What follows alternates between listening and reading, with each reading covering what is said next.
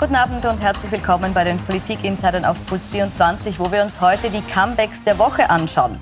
Die Regierung präsentiert den Comeback-Plan für Österreich. Sie will damit die Wirtschaft wieder nach vorne pushen. Wie gut ist dieser Plan? Die Heinz-Christian Strache probiert sein Comeback bei der FPÖ, bekommt dafür aber eine klare Absage von Herbert Kickel. Wir schauen uns an, wie geht es mit der Partei jetzt weiter und was ist dran an den Gerüchten von einem möglichen Comeback von Türkis Blau. Dazu begrüße ich im Studio Heidi Glück, die ÖVP-nahe Kommunikationsberaterin, der die Comeback-Pläne der Regierung gefallen. Sie sagt, statt 15 kleiner Maßnahmen sind zwei sehr starke Pakete verabschiedet worden. Herzlich willkommen. Und ich begrüße Heimo Leposchitz, FPÖ-naher Kommunikationsberater, der meint, die Regierung hat nur 4% neue Projekte benannt, der Rest sind bereits alte Projekte. Das war keine Regierungsklausur, das war eine Recycling-Klausur. Herzlich willkommen. Es ist eine sehr unterschiedliche Bilanz, die da gezogen wird. Frau Glück, wo sehen Sie denn die großen Errungenschaften in diesem Recycling, wie es Herr Leposchitz nennt?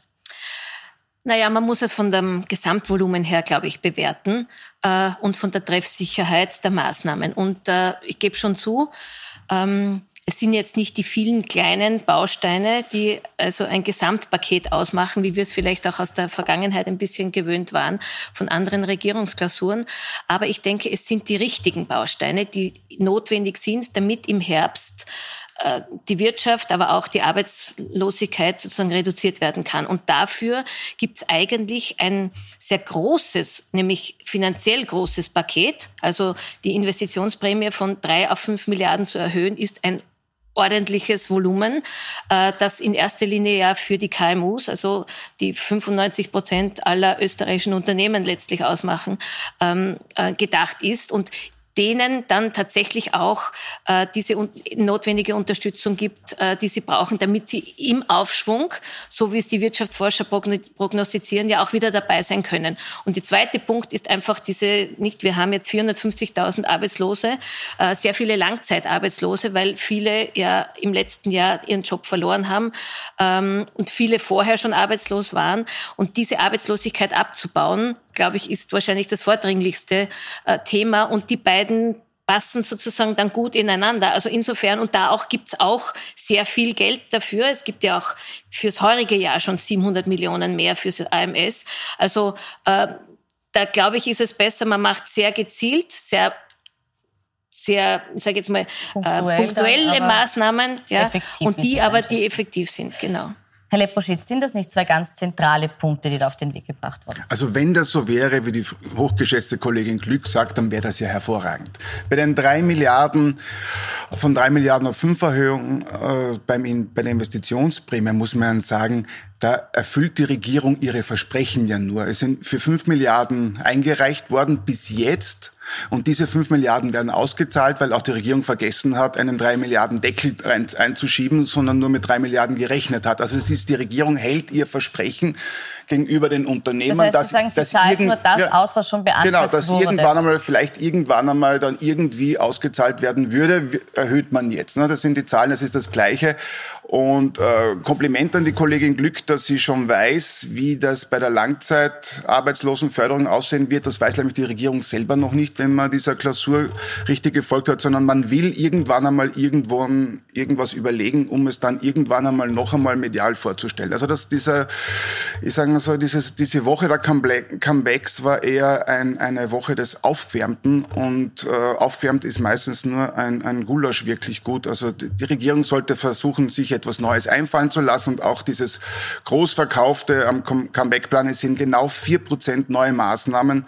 Und eine Regierung, die sich darüber abfeiert, dass sie sich erinnert, was sie im Regierungsprogramm beschlossen hat, umzusetzen, ist vielleicht, das geht vielleicht bei Österreichs Medien durch, aber irgendwann einmal wird man auch fragen, Freunde, das habt ihr ja schon lange angekündigt, warum habt ihr es bis jetzt noch nicht umgesetzt? Aber weißt, ich glaube schon, also wenn man es jetzt objektiv betrachtet und nicht aus der polemischen Seite her. Es gibt auch noch den, den EU Recovery Fund, wo sehr mhm. viel Geld nach Österreich fließen wird. Das, das wir vorher zahlen.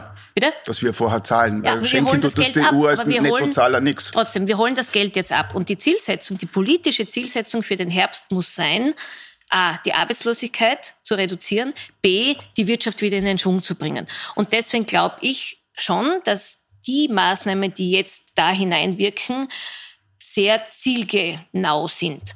Aber hätte äh, man nicht, wenn ich da kurz unterbrechen darf, mhm. weil Herr Leposchitz hat gesagt, äh, gerade bei diesem Plan der Langzeitarbeitslosen, da gibt es eigentlich keinen Plan. Man sagt, man möchte für 50.000 was tun, aber ja. wie genau das aussieht, weiß man nicht. Wenn man sich jetzt schon auf diese zwei Punkte beschränkt, müsste man dann nicht wenigstens in diesen zwei Punkten präzise sein und was präsentieren, was auch schon umgesetzt werden kann? Also erstens ist eher noch Zeit für die Umsetzung weil die Umsetzung beginnt sozusagen ab Herbst, nicht? Also wann dann wieder geöffnet Heidi, wird, wenn dann wieder notwendig ist, ähm, diese Arbeitsplätze auch zur Verfügung stehen. Ich ganz kurz, dass ich dich unterbreche, aber sollte ja man nicht einmal vorher etwas vorstellen, bevor man mhm. etwas vorstellt, doch einmal etwas durchdenken. Das zieht ja sich bei dieser Regierung seit über einem Jahr durch, dass man immer irgendeine Schlagzeile bringt und dann überlegt, kann, kann man das in Realität umsetzen und wie geht's? Umgekehrt wäre es vielleicht einmal äh, angebrachter und vernünftiger und würde für mehr Sicherheit sorgen. Ich gebe dir in einem recht, mir ist auch manchmal ein bisschen zu viel Vorankündigung drinnen. Ja, also allein die Tatsache, einen Comeback-Plan dreimal zu präsentieren, ja, ist auch mir manchmal ein bisschen zu viel. Auf der anderen Seite glaube ich schon, ähm, dass das, dass jetzt der Zeitrahmen noch da ist, also gerade zum Beispiel dieses Paket für die Langzeitarbeitslosen, mhm. weil es ja letztlich erst frühestens im September, Oktober beginnt zu wirken. Also diese Umsetzungsphase habe ich ja noch. Und ich glaube schon, dass es auf der anderen Seite aber notwendig war, jetzt vom Zeitpunkt her, jetzt den Plan anzukündigen. Äh, nicht nur, um vielleicht von anderen Themen abzulenken, ja, äh, aber auch, weil das, glaube ich, die Erwartungshaltung auch ist. Das ist auch diese Perspektive, die die Regierung an die Menschen setzen muss. Wir glauben daran, dass diese Pandemie irgendwann einmal in einen anderen Zustand, sage ich jetzt einmal, geht, wenn die Menschen durchgeimpft sind und diese positiven äh, sozusagen Vision, ja, es Aber geht das Leben gesagt, danach nicht weiter. Nur um abzulenken, ja. das heißt, Sie sehen auch ein Ablenken drin? Äh, ich sage jetzt mal, wenn man sich im Rückblick betrachtet, hat es ja gut funktioniert. Und äh, ich meine, die ÖVP war in den Tagen oder Wochen davor, sage ich jetzt mal, sehr viel mit sich selbst beschäftigt. Ja? Indem ich so ein Paket, eine Regierungsmaßnahme sehr breit und sehr groß auch ankündige, ist auch klar, wenn man Kommunikation beherrscht und wenn man weiß, wie politische Kommunikation funktioniert, dann kann ich ein Thema am besten abtöten, wenn ich ein neues setze um das niemand anderer herumkommt. Und die Journalisten kommen nicht drum herum, wenn die Regierung einen Comeback-Plan an, an, ankündigt. Ja, da bin ich bei der Kollegin Glück. Also die Regierung hat es die letzten Wochen ordentlich gebeitelt. Also das, das, das war massiv. Aber es sind halt auch bei den, diesen Wirtschaftshilfen, das sind, sind Taschenspieler-Tricks. Ne? Das ist so ein EU-Recovery-Fonds müssen wir vorher zahlen als Nettozahl. Das Geld wird ja nicht irgendwo gedruckt oder erfunden. Oder der groß, die groß angekündigten Hilfen die Stundungen zum Beispiel. Die Stundungen bei der Sozialversicherung, das wissen wir beide als Unternehmer, sind halt leider äh, verzinst. Die sind mit 3,7 Prozent verzinst. Also der Staat verdient sogar noch an den Stundungen und Unternehmer müssen mehr zurückzahlen, als sie sonst gezahlt hätten. Beispiel der hochgelobte Ausfallbonus, der richtigerweise erhöht worden ist. Der Ausfallbonus, was kaum jemand weiß, ich weiß nicht, ob der Herr Finanzminister das weiß, weil er kennt sich in seiner Materie nicht wirklich aus, weil er noch nie in der Privatwirtschaft gearbeitet hat. Aber, aber, aber der Ausfallbonus ist, wird als Einnahme deklariert. Ne? Das heißt, der Ausfallbonus wird voll versteuert. Also das ist eine Hilfe, die voll versteuert wird. Also bei der einen Tasche nimmt, gibt die Regierung da rein, bei der anderen nimmt sie wieder raus und dazwischen sind ungefähr fünfmal verkauft, wie großzügig sie ist. Und das ist halt etwas, was man natürlich kritisieren muss, weil das sind keine Hilfen, sondern das sind Belastungen für die Unternehmer, die später schlagend werden. Aber ganz ehrlich, es gibt jetzt, sind jetzt ungefähr an die, weiß ich nicht, knapp 40 Milliarden oder über, über 35 Milliarden Euro an Unterstützungshilfen ausbezahlt worden schon. Ausbezahlt, die sind versprochen. Ne? Ein Großteil da, ist ausbezahlt. Also der, also die, der die, Fixkostenzuschuss, Fixkostenzuschuss 1, der ist im Juni 2020 ausgelaufen, der ist zu drei Vierteln noch immer nicht ausbezahlt. Das sind die Fakten. Ne? Und dass die Regierung ein, irgendjemanden an Anträgen reinbekommen hat, als Hilfen ausverkauft und die Stundungen und die Kredite und alles, was zurückzahlen muss, dann auch groß verkauft, das ist halt der Taschenspielertrick und das ist ein Bluff. aber würde die Wirtschaftshilfe nicht funktionieren? Mit den Maßnahmen, die es jetzt schon gibt, hätten wir mit Sicherheit viel, viel mehr jetzt schon Insolvenzen. Also ich glaube, man muss schon das Gesamtvolumen ja, auch Darf ich noch ganz kurz Sehen Sie auch die Gefahr, ich möchte da kurz nachfragen, weil das ist jetzt zweimal gefallen, das sind äh, Taschenspielertricks. Sehen Sie die Gefahr, dass äh, den Unternehmen, denen geholfen wurde, mitunter nicht wissen, welche finanzielle Belastung noch auf sie zukommt, wenn diese Stundungen auslaufen?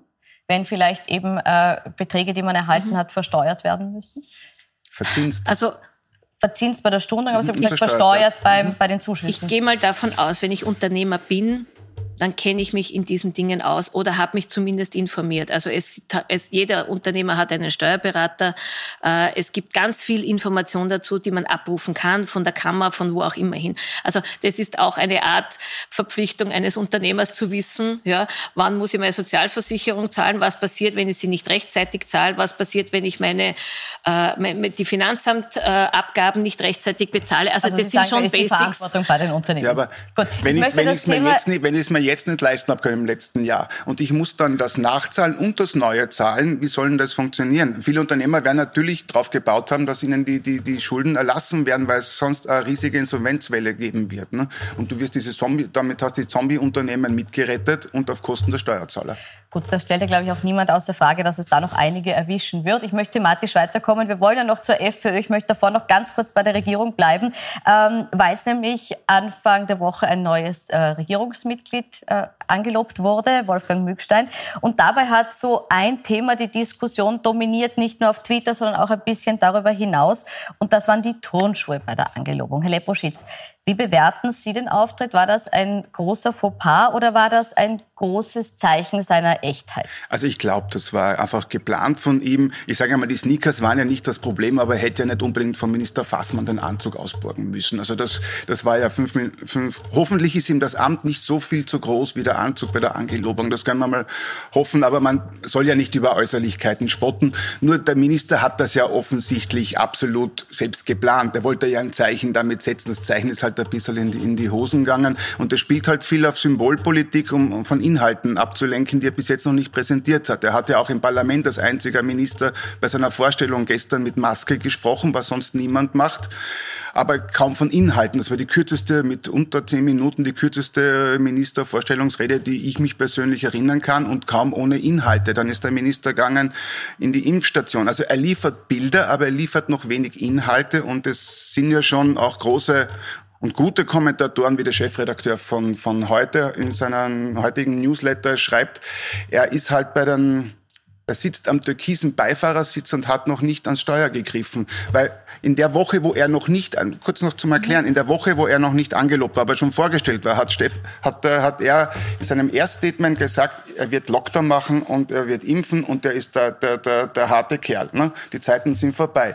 In der Woche hat Sebastian Kurz angekündigt, es kommen neue Impfdosen, es äh, wird, wird geöffnet und das mit dem Lockdown kann er ab Mitte Mai vergessen. Also da ist jemand am Beifahrersitz und die, die ÖVP fährt mit ihm im wahrsten Sinne des Wortes Schlitten. Ist es so? Würden Sie dem zustimmen? Wenn Sie den Beifahrersitz akzeptieren, dann sitzen Sie am Beifahrersitz. So ist es. Ja, also ich kann ja selber auch den Hebel in die Hand nehmen und das wird er ja, wird er wahrscheinlich Aber tun. Ihre Analyse für seine Kompetenz Tage der, der Amtsperiode ja. Äh, bewerten Sie ähnlich. Nein, ich sehe es ein bisschen anders. Äh, wenn der Heimo sagt, der Minister hat sich dazu was überlegt, ob er mit Turnschuhen angelockt werden will, dann glaube ich es eigentlich nicht. Ich glaube, es ist ihm eher passiert. Und wenn es nicht so war, dann würde ich ihm wünschen, dass er eine gute Kommunikationsberatung hat.